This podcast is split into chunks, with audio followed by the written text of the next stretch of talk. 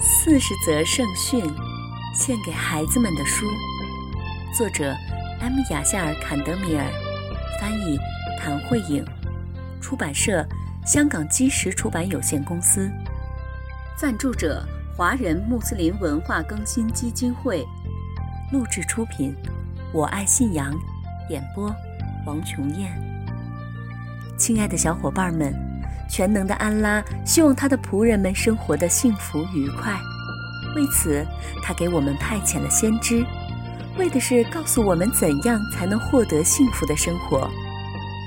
先知是人类的引导者和老师，从第一位先知阿丹开始，一直到最后的先知穆罕默德，愿主赐他平安。所有的先知都在告诉我们全能的安拉的戒律，以及我们应该怎样在今世生活。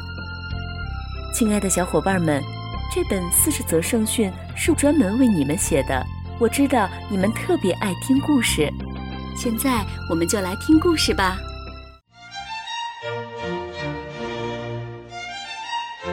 小偷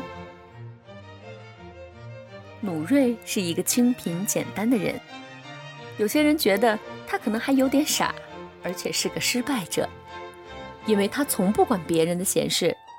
而且，如果不是万不得已，他甚至连话都不愿多说。一天，一个自以为聪明的人偷走了努瑞的驴子。努瑞看到自己的驴子没了，便出发去市场，想再买一头。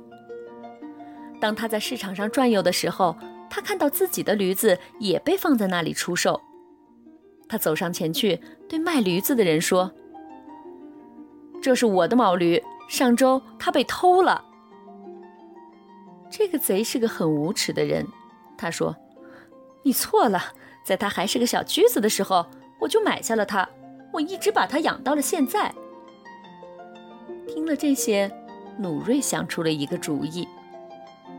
他把这头驴子的两眼用手蒙住，然后向卖驴子的人问道：“如果这是你的驴子，你能告诉我他的哪只眼睛是瞎的吗？”贼犹豫了片刻，说道。右眼，努瑞放下了捂住驴子右眼的手。贼看到这只眼睛是好的，于是他赶紧改口说：“哦，对不起，我错了，应该是左眼。”这一次你又错了。努瑞一边说，一边松开了捂着驴子左眼的手。这头驴子根本就没有瞎。围观的人们发现，这个卖驴子的人不仅撒谎。而且还是个小偷，他们一拥而上，抓住了他，然后把他扭送到了警察局。努瑞骑着自己的毛驴回家了。